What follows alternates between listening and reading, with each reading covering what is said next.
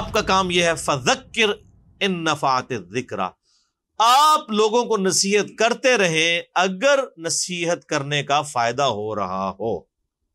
قیامت مزبر ہے اس آیت کے اندر۔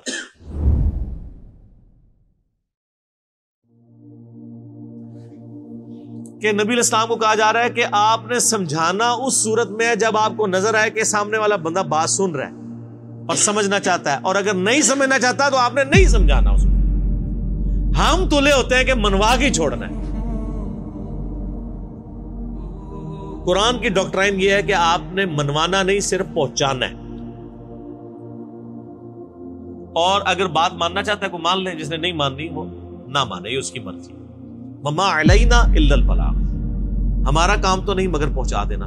سورہ بکرا میں آتا ہے، اللہ تعالیٰ ماتا ہے کہ اے نبی، ہم آپ سے اہل جہنم کے بارے میں نہیں پوچھیں گے کہ آپ کو ہم نے پیغمبر بنا کے بھیجا، پھر بھی لوگ دوزخ میں پہنچ گئے۔ تو رزلٹ یہ نکلا ہے، واقعی آج بھی اکثریت تو دوزخ کی طرف ہی جا رہی ہے۔ آپ سے نہیں پوچھیں گے، آپ کا کام صرف بات پہنچانا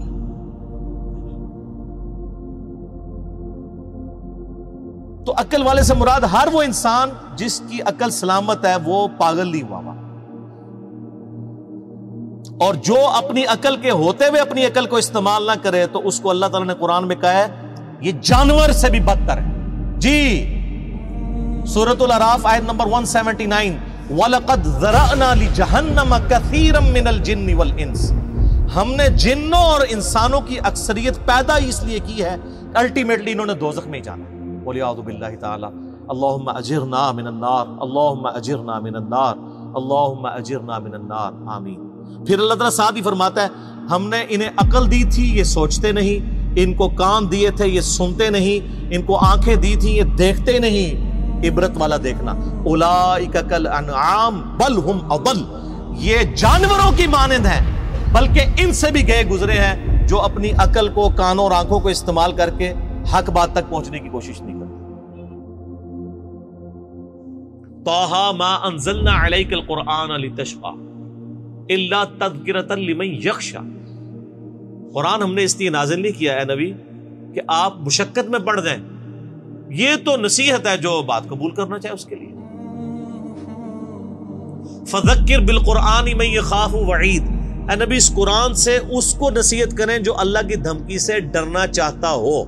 جو نہیں ڈرنا چاہتا، چھوڑ دیں اس کو اس کے حال یہ بڑا امپورٹنٹ ٹاپک ہے قرآن کا۔ یہاں پہ لوگ زبردستی کر رہے ہوتے ہیں۔ اور قرآن کہہ رہا ہے کہ آپ نے بس صرف دعوت دینی ہے، قبول کرتا ہے، کرے، نہیں کرتا، چاہے دفاع اللہ بے نیاز ہے نا۔ پھر یہاں تک کہ قرآن حکیم میں اس کا کلائمیکس یہ آیت کم از کم چار دفعہ ریپیٹ ہوئی ہے مختلف انداز میں۔ فلا اللہ کا باخ نفس علم یؤمنوا بهذا الحدیث اسفا اے نبی، تم اپنے آپ کو ہلاک کر دو گے اس غم میں کہ لوگ اس قرآن پہ ایمان نہیں لا رہے۔ چھوڑ دیں، آپ غم نہ کریں۔ آپ بس صرف بات پہنچائیں اور یہاں پہ ہے، فذکر، پس اے نبی، آپ نصیحت کیجیے۔ ان نفعات ذکر اگر آپ کو یہ نظر آ رہا ہو کہ یہ نفع ہوگا، نصیحت کرنا۔ اور اگر نظر نہیں آ رہا، چھوڑ دیں۔ سید ذکر من یکشا نصیحت اس کو کرنی ہے اور بات وہ قبول کرے گا جو اللہ تعالی سے ڈرنے والا ہوگا ہو جنب حل اور جو بدبخت ہے وہ تو اس دعوت سے دور ہی رہے گا۔ آپ بھی اس کو اس کے حال پہ چھوڑ دیں۔ بدبخت سے مراد یہ نہ سمجھیے گا کہ یعنی اللہ نے اس کی قسمت میں دو غزل لکھ دی ہوئی ہے۔ نہیں، ایسا نہیں ہے۔ بدبخت وہ ہے جو اپنے لیے بدبختی کماتا ہے۔ اور اس بات کو اگر آپ نے سمجھنا ہے نا تو آپ سورہ تاہا میں اینڈ پہ جا کے آیات آتی ہیں جہاں قصہ آدم اور ابلیس کا اللہ نے ذکر کیا ہے نا، تو وہاں پہ اللہ تعالیٰ نے مسئلہ تقدیر کو اس حوالے سے ڈسکس کیا ہے۔ آیت نمبر ہے ون ٹوینٹی تھری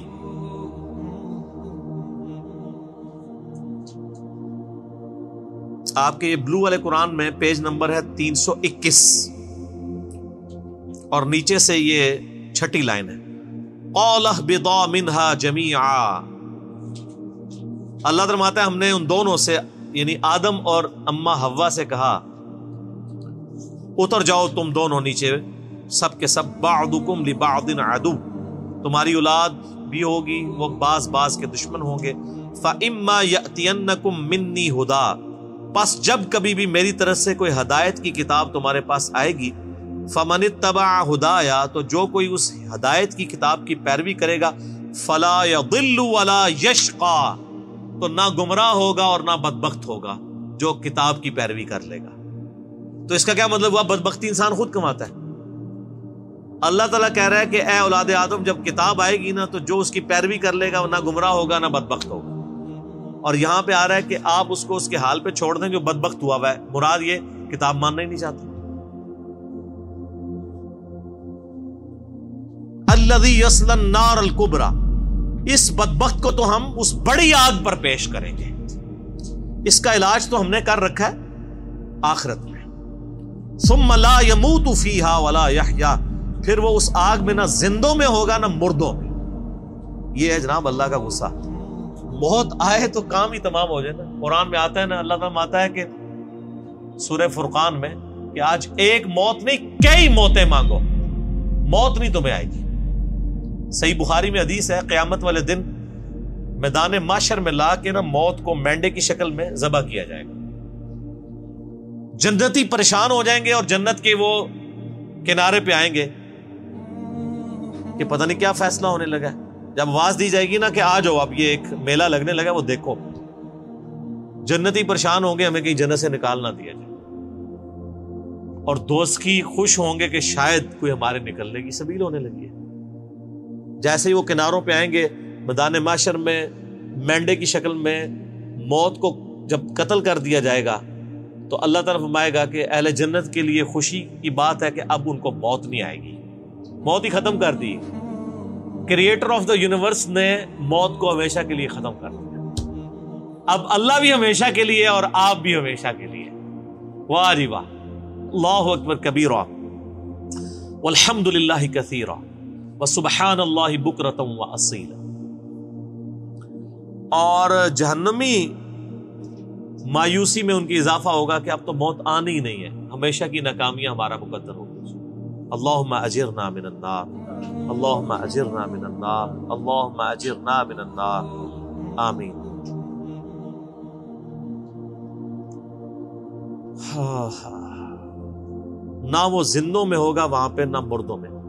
قد افلح من تزکا۔ بے شک فلاح پا گیا وہ شخص جس نے اپنے آپ کو پاک کر لیا، اپنے نفس کا تزکیہ کر لیا، وہ کامیاب ہو گیا۔ مرنے سے پہلے پہلے موت کی تیاری کر لی، وہ کامیاب ہو گیا۔ وضا کا رسم اور رب ہی فصل اور اس نے اپنے رب کا نام لیا۔ نام کا ذکر کیا اور اس کے ساتھ نماز پڑھی۔ ظاہر نماز تو اللہ کے نام کے ساتھ ہی پڑھی جاتی ہے۔ اللہ اکبر کہہ کے نماز شروع ہوتی ہے۔ وہ اصل میں کامیاب ہوا ہے۔ صرف اللہ کو ماننا کافی نہیں ہے، اللہ کی ماننا بھی ضروری ہے۔ وَلَقَدْ بَعَثْنَا فِي كُلِّ أُمَّةٍ رَسُولًا أَنِ اعْبُدُوا اللَّهِ وَاجْتَنِبُوا الطَّاغُوتَ۔ بے شک ہم نے ہر امت میں کوئی نہ کوئی رسول بھیجا اس دعوت کے ساتھ کہ عبادت کرو اللہ کی اور اللہ کے مخالف تاغوت جو ہے ان سے اجتناب کرو۔ عبادت کرنی ہے اللہ کی، ماننا کافی نہیں ہے۔ اللہ کی ماننا بھی ضروری ہے۔ اللہ کو تو سارے ہی مان رہے ہیں۔ اللہ کی ماننا بھی ضروری ہے۔ اور خصوصیت سے جب ماننے کا ذکر آیا پاکیزی کا ذکر، تو نماز کا ذکر اللہ نے کیا۔